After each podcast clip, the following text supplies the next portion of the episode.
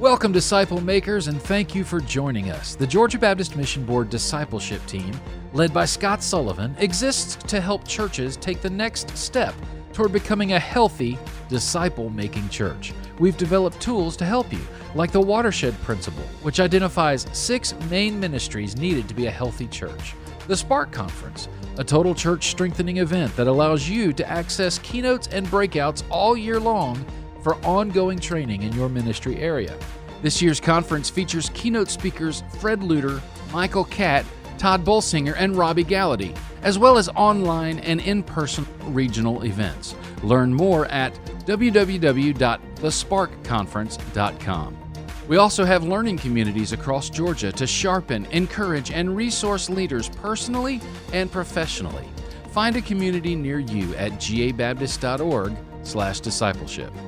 Don't forget you can find our previous episodes on Facebook, Instagram, YouTube, and your favorite podcast platform. Now let's join today's broadcast or podcast. Welcome to Georgia Baptist Discipleship, where we seek to bring you the best discipleship practices and principles from across the nation. Now, on today's broadcast, we have an incredible resource in Dr. Kevin Williams, who has been the pastor of First Baptist Villa Rica for the past nine years. He's finishing up his second term as president of the Georgia Baptist Convention, serves on the executive committee for the International Mission Board. And Dr. Williams was one of the few individuals to receive the ARCOM badge, and we'll talk about that in just a moment, uh, which for the Army is the peacetime version of the Bronze Star Medal to recognize outstanding performance. Just really cool. He served in the U.S. Army Military Police that trained with and deployed Army Rangers. He was SRT, which stands for Special Reactions Team, similar to the Black Ops. And those who know Kevin today may not know a lot of those things, but they will know that he has a passion for worldwide missions and evangelism. Kevin, thanks for jumping on with us, buddy. How are you? Man, I'm doing great. I'm glad to be here with you. Awesome. Now, listen, we always like to do a little fun fact here, and you know sometimes we have to to make fun facts up, or we, you know, I've got to um, elaborate a little bit to make them interesting.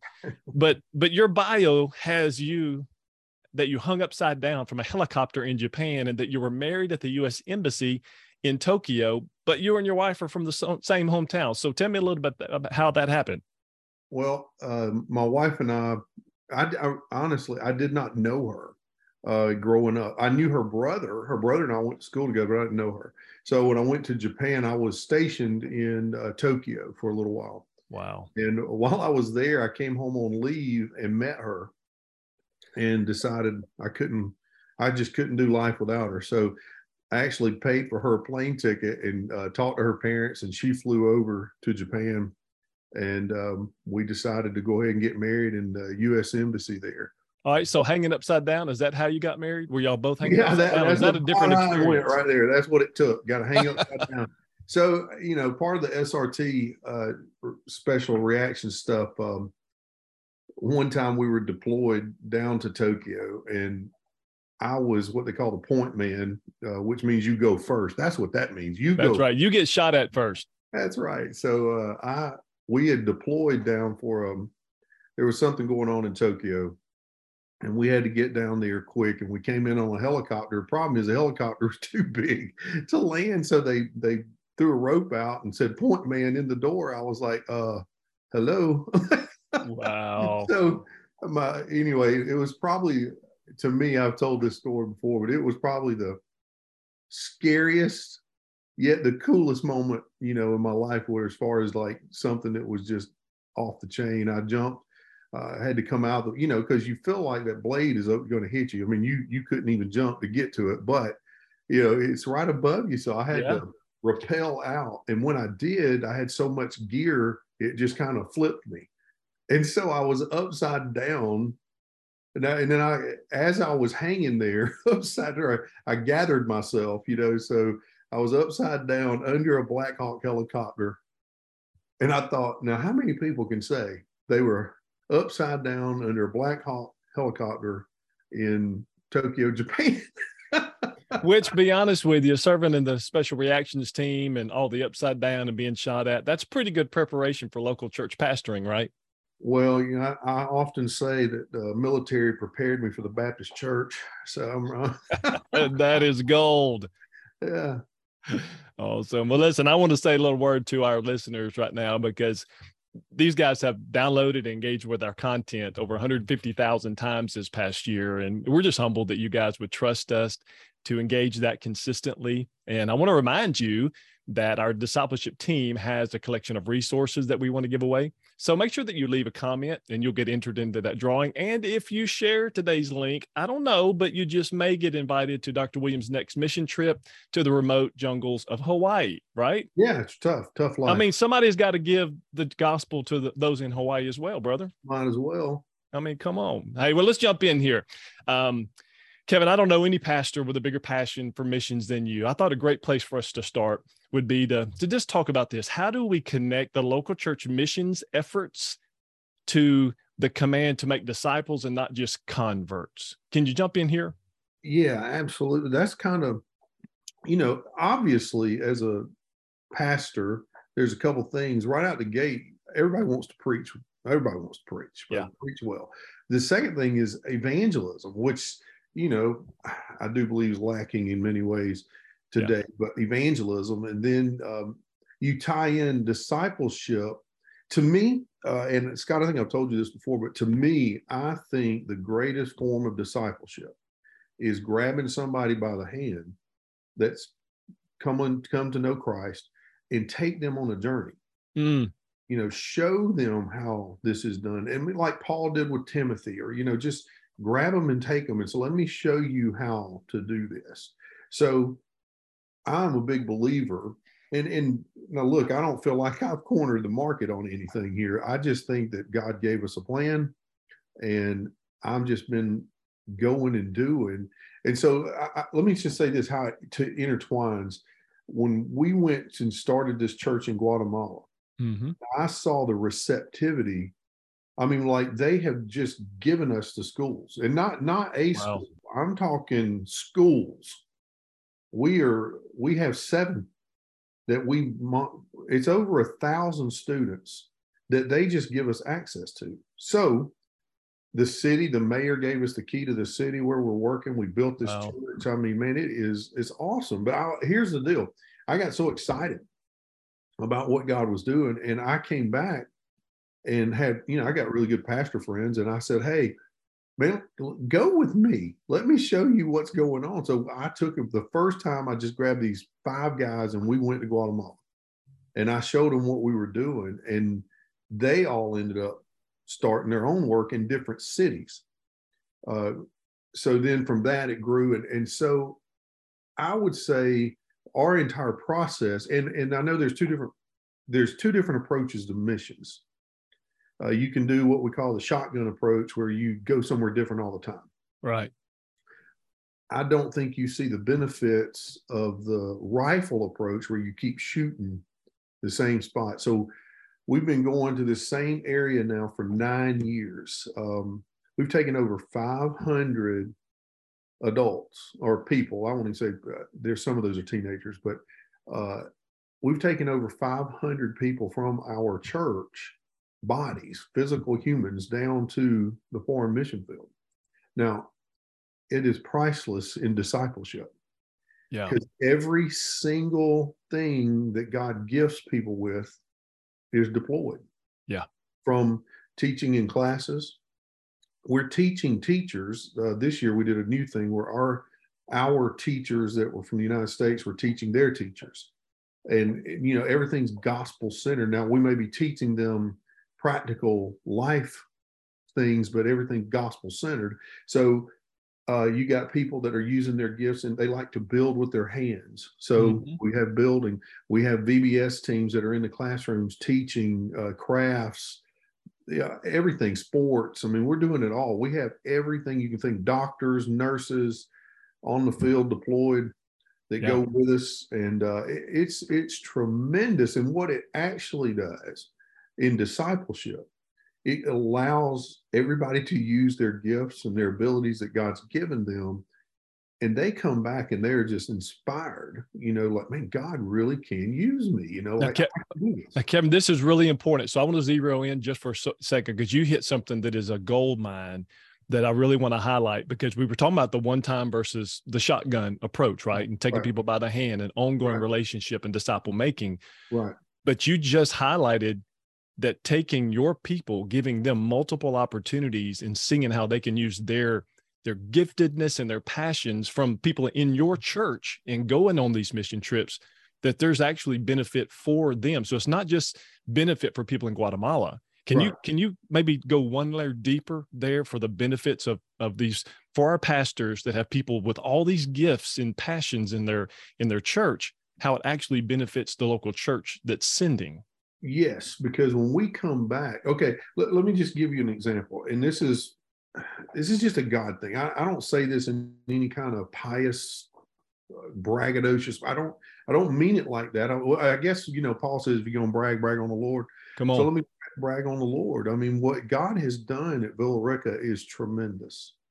Uh, is because, and I believe, and, and through many interviews, conversations, I do believe it's been our missions effort that has really deployed our people but they come back home and they feel like, well, man, if we can do it there, we can do it here.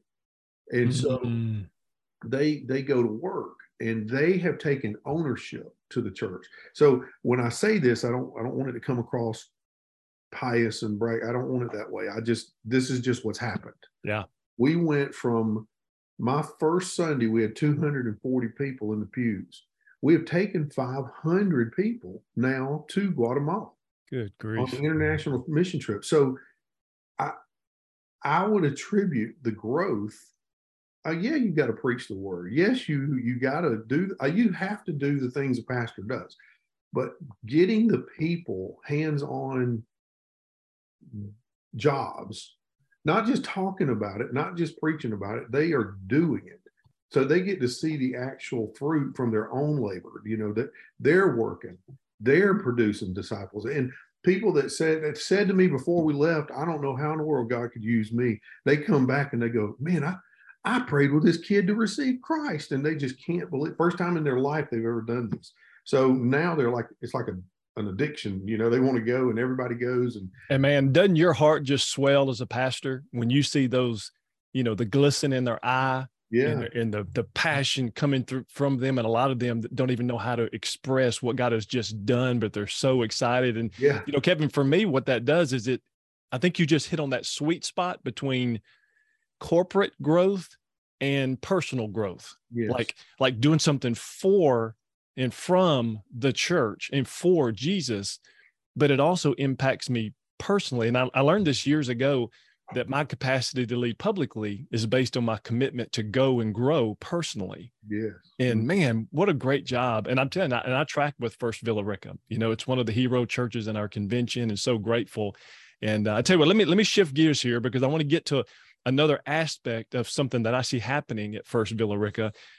So it's it's the it's that you're in this i don't know it's like a 172 year old historic is existing church. And and you've been making some shifts over the nine years that you've been there to be truly a disciple making church it's not just focused on your congregation but you're trying to reach your community. You're trying to reach the world like a, a launching pad. So there's a lot of people i don't have to tell you that kevin that, that are trying to do the same thing but they're not seeing the results. So, do you have any maybe some key elements or key lessons learned yeah. to lead a historic church to make these shifts? Well, and uh, just I just want you to know next year we will celebrate our 185th. 85, good gracious. 185. Uh, and yes, they were very. They, now you have to understand, Villa Rica was in a what we call a death spiral hmm. going in the wrong direction. It had declined. They they were running about 600 at one point, uh, and it had declined down to about 240, 250, somewhere around in there. Uh, it was it was in a what we call in the church growth world, it was in a death spiral, hmm. and uh, had this huge facility, but yet everything was not going well. Yeah. Uh, they had let some things creep in there. Um, liberalism was really bad. It was really bad in the church. So they had dropped down their CP given down to one percent. I mean, it was uh, it was it was a mess. Hmm. Uh, so I, I will just tell you that going in there, I the former pastor that they fired came to work at the church I was serving at as our interim education guy. So I was like, man, he, I heard all these nightmares about this church. and so, I mean, I was like, wow. Uh, so I really, when God, and, and there's no doubt in my mind that God called me there. So going in, I went in shields up, ready for war. Yeah. I did. I walked in like, man, they're coming after me. You know, like this is not good. They have run off every pastor they've ever had. I mean, like, it's it's. And now the truth is, there's some alphas in this church. Mm-hmm. So jokingly in the front end, we talked about the military preparing me. Well, I worked with a bunch of alphas, so I mean, Yeah. that's what I was used to being around. So these guys, and I, I don't know how to say this. These were my kind of men. Come on. And so when I walked in the door, all we did was link arms. And I said, um, Hey, and I literally said this. Now you may laugh at me, but I, I literally said this. I said, Hey, y'all been doing it this way for about 175 years. Why don't we try doing it this way? And they were like, Well, show us Oh wow. and I did. Uh, and all I did, let me, this is the truth. All I did was take the Bible and every meeting we would have, if it was the deacons meeting, you got to remember when I came there, they had 29 committees. Uh, it was Mm. in deacon, how is it, committee run, deacon led. Yeah. That's what it was. Uh, and so I just went in and said, hey, why, why can't, let's just do what the Bible says Yeah. and I would read the scriptures and uh, show them different things, and then uh, said, "Hey, why don't we do it this way?" And what I found, what I thought I was walking into a war zone, what I found was a group of people who really wanted to serve, but they wanted somebody to say, "This is how we do it. Let's go." And let's mm. not listen. I can't fix your past. You know, I can't. That's what happens. Happen Yeah. Um, but let's just launch forward from here. So all I did, all I continue to do, and still to this day, is I will just say, here's what the Bible says, let's do this. Here's what Jesus said, let's do that.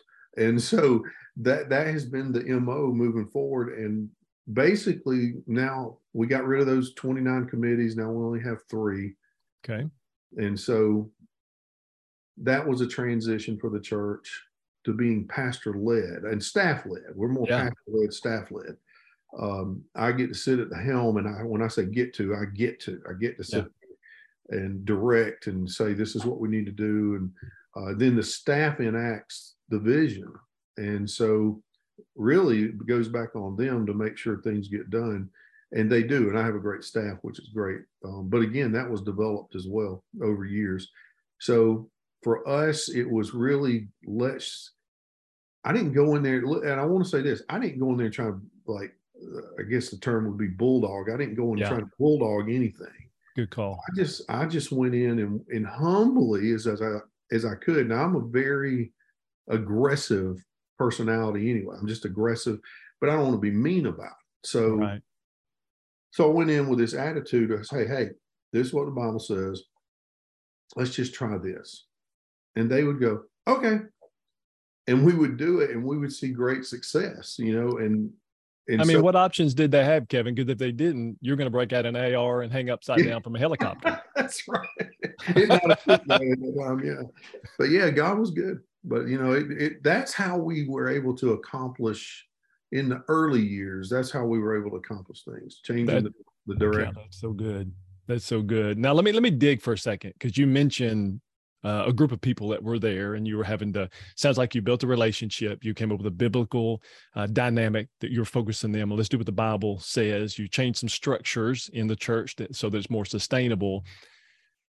Let's talk about the senior adults, maybe some of those older ones, because Mhm. one of the comments I get a lot as pastors come into churches that you have people that have been there and they've gotten used to a certain way, and sometimes there's there's um, power, there's authority when you do it a certain way, and you've had a lot of transition with pastors. Um, and, and so one thing I've always thought is that our senior adults can be the canary in the coal mine sometimes. Mm-hmm. They can give us that indication whether the atmosphere in the church is toxic or if it's life giving. How did that work for you? Did you did, were you able to shift those relationships and kind of bring them along? And if so, how did you bring those existing, maybe older members along? Well, there were a few things uh, I would point to directly. There was some strong, strong personalities, yeah. older than me, way you know, like and some of those I've already I've done their funeral now. And yeah. you know, in the front end, uh, there was one guy that I would say he was kind of the alpha of the entire church, and he pulled me to the side and said, uh, "Don't let anybody stop you. You're doing great things." And he said, "Just keep going." But I had a great, I, I formed mm. a relationship with him, and he he he just said, "Just keep going." And so that was huge. You know, I had this guy with me uh, who ha- who could have been, if he wanted to be, a big problem, but he he chose he chose to support and and go that way. Well, there was another guy did his funeral th- during COVID, um, but he was a retired, thirty plus year state trooper and could be a very harsh mm. person. I mean, he could be, yeah. but he was as sweet as could be. And he took me to lunch one day. This was kind of a tide turner here. We went to lunch and what you said was exactly true. He didn't like everything I was doing. He didn't. And he told me at the table, he said, I just don't really like everything you're doing.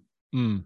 And he said, You've changed a lot of things. And and then he said, and he stopped, he said, But let me say, I've never seen people joining our church, people getting saved. Wow. What I'm seeing right now. And he goes, So who am I? He said, I'm going to shut my big mouth and I'm going to support you even if I don't like it, he said, and what the things he didn't like were we weren't using the hymn book anymore. We were using mm-hmm. words on the screen. Right. Uh, we weren't, we didn't sing the doxology anymore uh, every Sunday. You know, we didn't do that. Uh, he, there's just things that he had got used to. Like you said, he was used to certain things. So I tried to point out, I said, now, I, all those things are good. Nothing's wrong with any of that. I just said that, but, but what's wrong with what we're doing? And he said, nothing. He said, nothing. He said, I, have I've evaluated myself. He said, I just don't see anything wrong. And I said, well, there's nothing's wrong, just different. And then I went back to the old saying, Scott, I know you know it well, is the methods change, the gospel stays the same. Come on. And I said, you know, the way you guys did it, or even before your time, I said things changed from the 1900s to the 1950s. Yeah. From The 1950s to the 1970s, it changed. From 1970 to 90, it changed again. Yeah. I said, then we got into worship wars, yeah. you know, for in the 90s. And then now, you know, the pendulum's going back and forth. I said, but it doesn't matter. I said, really? And I said, really, realistically, are we preaching the word from the Bible? And are we worshiping the Lord through through music? Are we doing those things? And, and yeah, I said, it's all we're supposed to do. You know, we're, mm-hmm. we're, supposed to preach the word and we're supposed to sing and worship, you know, and praise him, lift him up. And he goes, I ain't got a problem with any of that. And I said, Well, and he goes, uh, Well, from this point forward, I'm going to start shutting some people down. And he did. And uh, he he came alongside, but now that was through an intense meeting. But uh, yeah, but I mean, I, I will say, and then the other element, I will say this. This I think is the most important thing mm. with seniors. Just love them. Oh Just go preach. Them, go hang out with them. Go where they are. Uh, hug their neck. Tell them you love them. I mean, man, that's to them is everything. Gosh, there's so much I want to ask you, Kevin, and we're just not going to be able to get time for it. But I, I, I want to throw this one right in here because you you just went another direction. How do you balance the need to honor and minister to the more mature, older members, and still do what it takes to reach the younger generations? Like there, the there's just so much difference there, and they tend to look at each other and sometimes claws out at one another. But you've been able to do that. I went to your church and I've spoken there, and man, people love one another and you got the oldest of old and you got babies and children and teenagers and young adults all over the building how do we do that well we truly are we'll say this god's blessed us with this we're not we are truly a multi-generational church we yesterday, let's say this yesterday, a lady had called me to come to her house. I didn't know what was going on, what was happening. She'd been visiting our church. So I went to her house and um, 79 years old. And she's getting baptized. She she's getting baptized now. She gave her life to Christ. And so I was like, oh my goodness. So 79 year old. And then I went to lunch with a 91 year old last week who's more active than most 50 year olds I know. Uh, and so I just spend time loving on them. Now, what do I think is the secret to we also have a united united in our church is a you know how okay so this is a principle I tried to go with. We have a legacy adult ministry. Okay. And that that ministers to who? The seniors of course. So that's who you're we, and every church has a senior adult ministry. If they don't that you know there's probably a problem. Yeah. but so we have a senior adult ministry. We have a preschool, we have a children's, we have middle school, high school, and we do college. But then there's this gap. There's this gap between the 22 year old to the 40 year old. So we started a new ministry last year called United. And United is targeting 30s and 40s, uh, no, 20s and 30s. We target 20s and 30s. We designed a service for them that is on Sunday it's once a month on Sundays, just like Legacy Adults has a once a month luncheon. And there'll be 150 at the Legacy Luncheon. And then there's now there's 150 30s and 40 year olds that are coming together. And now here's the tie. When I preach, I talk to our senior adults and I say, Isn't it great that we are reaching this younger generation and they will break out in applause. Hmm. because that matters to them. Because that's our kids and grandkids. Yes and they they just cheer and then i'll say isn't it great that we're reaching our students? We're reaching our children. And they cheer for that and then i'll say now you young adults that are in the room you united adults i said isn't it great that we have a set of senior adults in this church who love and pour their finances into you Mm. And uh, they'll they'll cheer, you know, like so. I make them see when I preach. I make them see it. You know, I don't just I don't let that lie. Hmm. You know, I'm, I'm going to bring it up in the while I'm preaching some way somehow. Some time to time, I don't do it all the time. Time to time, I'm going to bring that up and say, like this Sunday, I'm I'm doing a we're having a family day church-wide family day where we're doing fireworks at the end of the thing and we've got food trucks the varsity's going to be there scott. Uh, so come on. you know we got uh, the uh, pelican snow cones i mean we got all kind of stuff barbecue trucks pizza trucks. So it's going to be awesome but there'll be something for children all the way through senior adults going on for the family day. But i'm preaching on tables come to the table. Mm. And great things happen at the table. What and you know, so when you think about that, what happens at the table? You know, well, first of all, there has to be an invitation to be part of the family. So everybody's got a seat at the table, and I'm gonna have tables set up on the the platform. People are gonna come sit, and I'm bringing the general. And so you like King David and his family sitting at the table. Yeah. And then, but there's a seat left open for who? Mephibosheth, you know, the, mm. the Saul's grandson. Yeah, yeah. Jonathan's son, and he brings him to the table, lame and all that. So I'm going to bring that in. Then I'm going to tie that into the uh, the great table, the feast. What a know? great visual! Yeah, and then going from that to the Lord's Supper, and I, we've got all the children in the room, and we're going to take the Lord's Supper as a family Sunday. Everybody's going to take it. And then I'm going to end it with, but there is another table that you've been invited to, and it's found in Revelation 19, the marriage feast of the, with the, the, Lamb. You know, and I was like, man, you have an invitation to come. Oh my goodness, table. that is so good. So it doesn't matter who you are, how old you are, you have a seat at the table, and so that's kind of where I go with everything. I'm, I'm I want to be. I don't want to be the pastor to the youth. I don't want to be the pastor just to the um, United or the median age adults or to senior adults. I want to be the pastor to all of them. And mm-hmm. so, and that's kind of been my goal going into it the whole time. I don't want to just reach one group, I want to reach them all.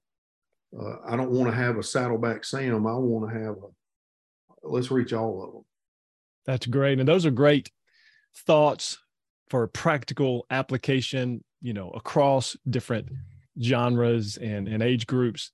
You know, but one thing, Kevin, as I, as I transition to this next question that I see in in our our great disciple makers, those who lead these systems, but they do it long term, is it's like this. The quote I put I, I shared with our group several weeks ago said, "Healthy leaders look more like an iceberg than an icicle." You know, the mm-hmm. iceberg has the deep roots. You can't see it, but it's creating um, strong stability and strength. Icicle is beautiful, but it's going to melt when it's under fire, right? Good. I like that. Um, my, here, let me, so let me, ch- I want to chase that with you for just a second because you've been leading well for a long time. You're, you're the second term president of the Georgia Baptist Convention during, some would say, some of the, maybe the toughest times that Georgia Baptists have ever gone through. What do you do personally to lead well and with character, knowing that, man, most of our Christian heroes are fallen and that you and I are not immune to that. Like, what are what are some of your personal practices that allow you to lead well and to continue to lead well and not be disqualified or not give up? And I, I'm just finished a six week praying series, praying. And, and, it came off the heels of a two month series I did on growing. Uh, so for me personally, I, that was really good actually to go back and, and stay involved. And, uh, you know, it may sound cliche because every pastor says this, but I am telling you, after what all I've witnessed in the last few months, you know, through our own convention, through Georgia Baptist, or not necessarily Georgia Baptist, but Southern Baptist, right? In general, um, I guess these two words really do come into play: stay close and stay clean. Mm. Close to God, man. I mean, I do. and listen, none of us are perfect. We all make mistakes. I know that. I do know that. But I also know that God's called us leaders, pastoral leaders, to a double, double accountability. That's what he said. Yeah. yeah. And uh, I, I I take that serious. And I know, listen, the guys that that have made m- mistakes, they probably took it serious too. So I don't take that for granted.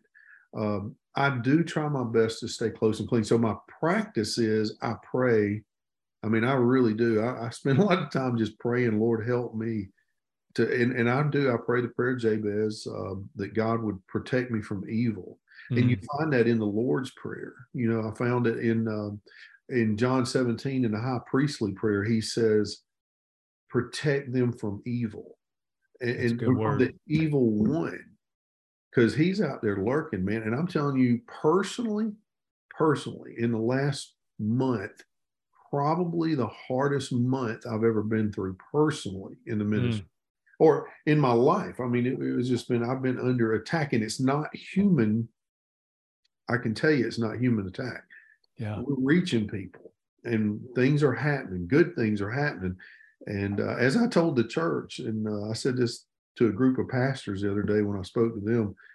If if Satan's not bothering you, then you're probably not bothering him. Mm. And so I think I've been in the battle. I mean, I've just been in a war zone. Yeah. But it's not flesh and bone. I'm fighting. I'm yeah. fighting. I'm fighting against the principalities there. I know I am. Yeah. And and he wants to destroy my family.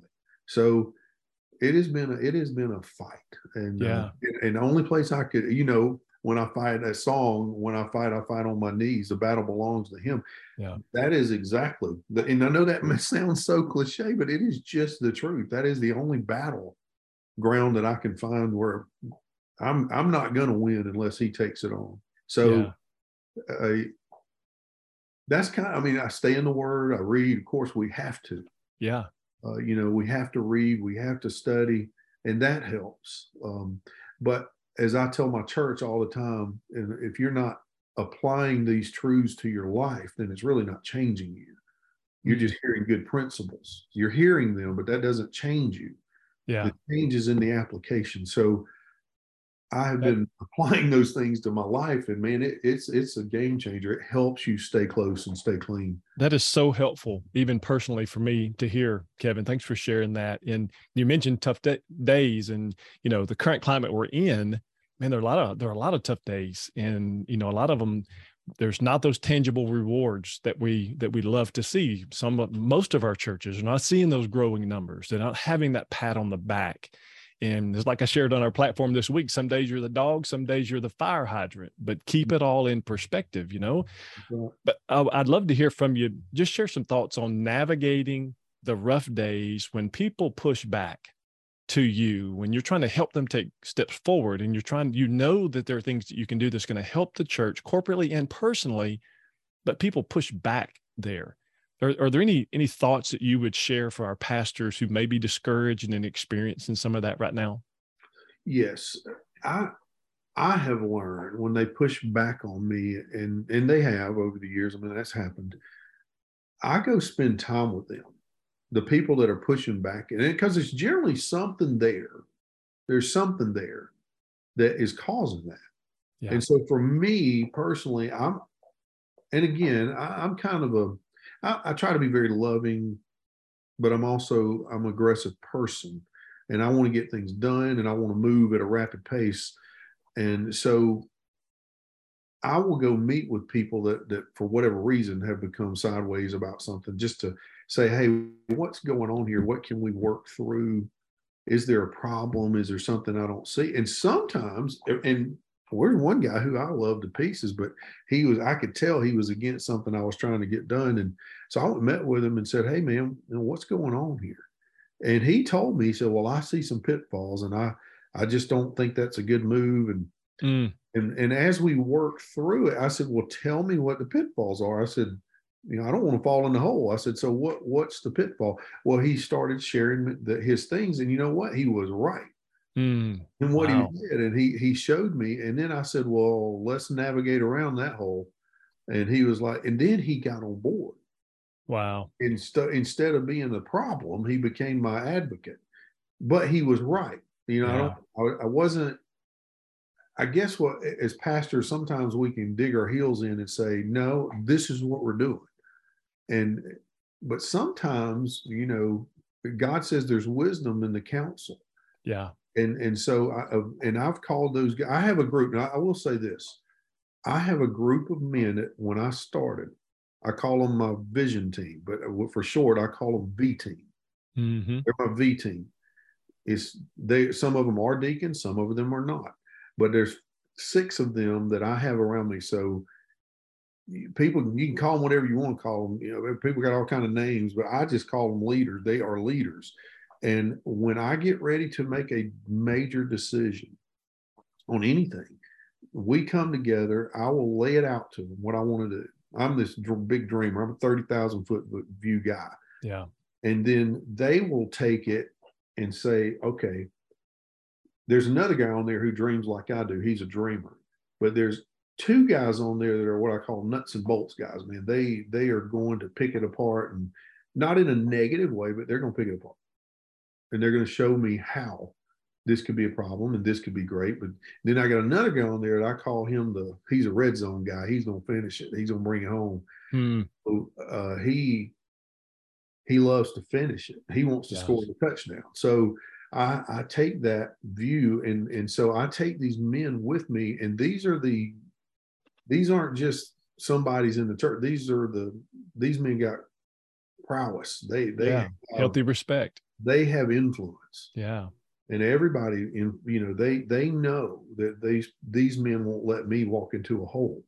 Hmm. And so I pull them around me and and we meet and go over stuff and then I'll say this is what I want to do and then that's how we built a 6 million dollar building.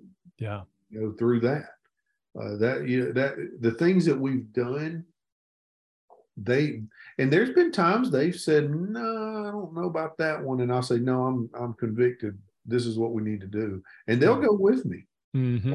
and then they'll they'll say well i don't have to agree. I just i'll help you get there. Yeah. And so anyway we've done that and it worked out great. And they came back at the end and told me man that was great. I'm glad we did it. Yeah. and, you know so it's gone both ways but there's been times where i've had to back off. And uh, yeah. but they, but they've shown me, and so I try to listen to them, and I try not to be bullheaded, and you know the bull in the china shop here and tear yeah. everything up, uh, you know. So it, we're still human, yeah, and we make mistakes, So I think you have to be wise as a pastor and put people around you that care about you, but yet also care about the kingdom and care about the church and seeing God propel everything forward. Yeah. So, yeah, I think that's very important. Yeah. I, so I, they there have been some kickbacks, but we took the organ out of the church, and uh, that the the patriarch of the church, it'd been out for several months. Yeah. And one day he just sent out an email to all the senior adults. wow. about the organ being gone, but didn't didn't ask me a question, so had to go deal with that. Yeah. But you know, we worked through it, and everything's fine. Yeah, that's awesome. And you mentioned a couple of things. One was leading. One was um, giving, and that that leads to the last thing that I want to throw to you, and we'll we'll land the plane here. You're a vocal supporter of cooperative program, and not everybody is. And there are a lot of people right now that are that are wondering about the priority of leading my church to give Mm-hmm. to the cooperative program. Can I trust that? Is there credibility in what we're doing with CP? Why do you lead your church to give to the cooperative programs and and maybe any benefits? Well, you know, this year is our 200th anniversary. 200. Yeah. Now, I like to go back and see the beginning. What happened in the beginning? How did this start? So, you know, I'm a trustee on for the IMB. And so I love, I love, and obviously you hear my heart here. I love missions. I do. I think it's the catalyst for everything uh, that we do. So, but that's what Jesus said go make disciples of all nations. So I believe in that. But you go back 200 years ago in Augusta, some pastors got together and said, Hey, and just some friends, they weren't, there was no Baptist convention. So Yeah. they just got together and said, Hey, we want to send uh, this family to China. And we can't afford to do it by ourselves. But if we come together, Hmm. all support this family, they could go to China. And so these 10 churches in Augusta got together and formed what we now know as the Southern Baptist Convention, the Georgia Baptist Convention, and they formed the very beginning of the cooperative program. Wow. Through that very moment was all for what? A mission. Yeah. It was to send missionaries. Well, over the years, obviously, that grew into seminaries. Uh, it grew into training young men and ladies to be on the mission field. To, you know, it really propelled everything into what it is today. Everything started with those 10 churches getting together. So for me, it's always been about the mission if it's Georgia Baptist, just look at what I mean.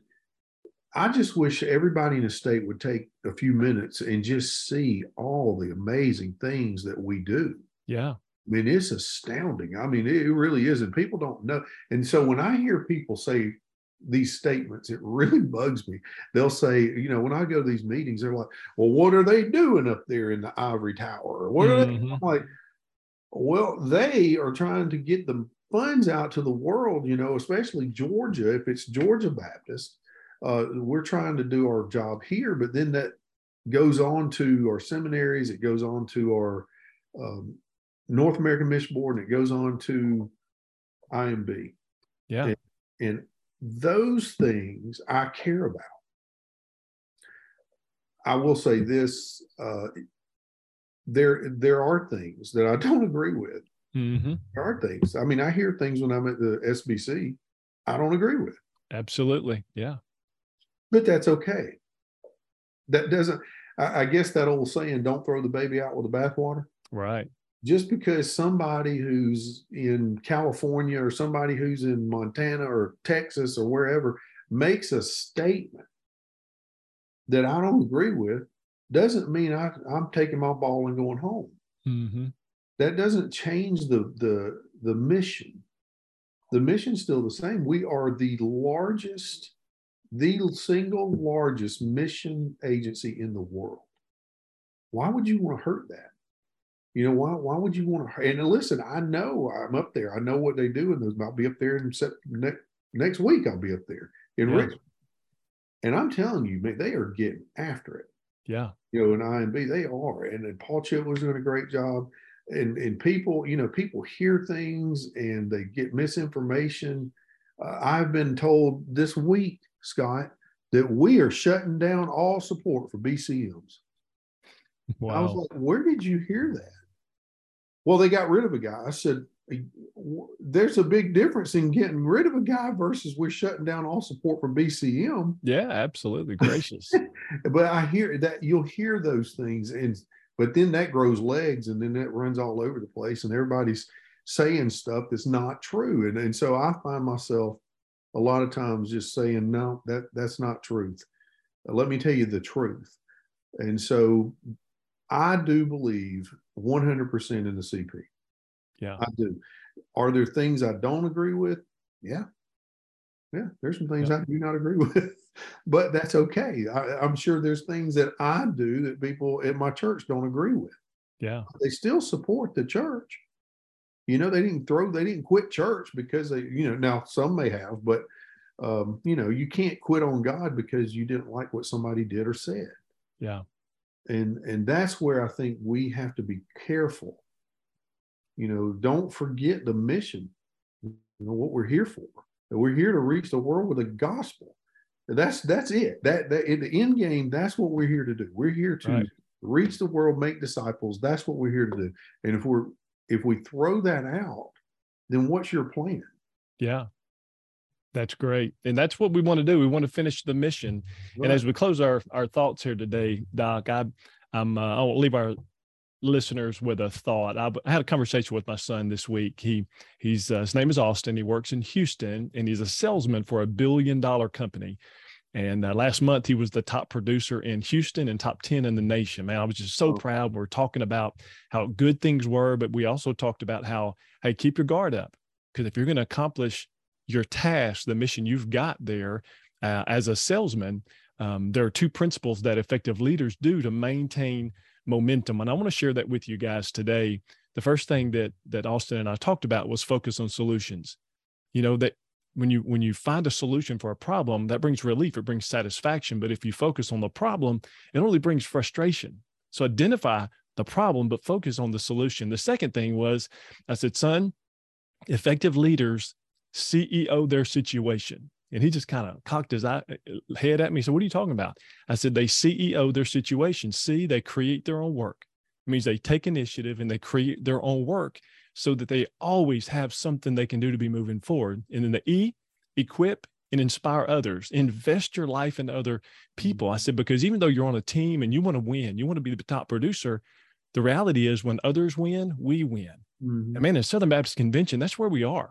I'm not going to agree with everything at NAMB or IMB or SBC, but when when others win, we win. So equip and invest your life in others. And then the O, outwork the problems because the problem's going to come. We're in a human based system. And when that happens, I told Austin, no one should ever outwork you, son. They may be bigger, they may be more eloquent, they may be better at certain things, but no one ever should outwork you. So, friends, this more uh, as you are listening to this, uh, next time you find yourself wondering how to take a step forward as a disciple and gain momentum, focus on solutions and CEO your situation. Kevin Williams, thank you for joining me today, friend, for leading your family and your church and GBC well. Thank you, friend. You bet you, you bet you. Lana, Melton, John Graham, PJ Dunn, thanks for producing and helping with all we do with this Georgia Baptist Discipleship broadcast. And I want to remind our listeners we're only able to do this because you give generously to the pro- cooperative program. So thanks for doing that. And I pray that today's discussion with Kevin Williams will equip you to think often, invest intimately, and dream big as we make world impacting disciple makers. Yes, Thanks for listening. We want to continue the conversation from today's broadcast in a learning community near you. These learning communities are designed to celebrate your biggest wins, resource your greatest need, and help you finish well. We also want to give you a free gift the five discipleship shifts most churches need to make to produce world impacting disciple makers. You can download this resource by going to ministryboom.com. This five page PDF is a discipleship alignment checklist. The Georgia Baptist Mission Board is able to provide resources like this because of gifts from Georgia Baptists to the cooperative program. For more information on this broadcast and a customized discipleship plan for your church, visit gabaptist.org/discipleship. Engage with us on your time through Facebook, Instagram, YouTube, and all podcast platforms. Lastly, if you've benefited from this conversation today, please share this with a friend as we seek to help churches make world impacting disciple makers.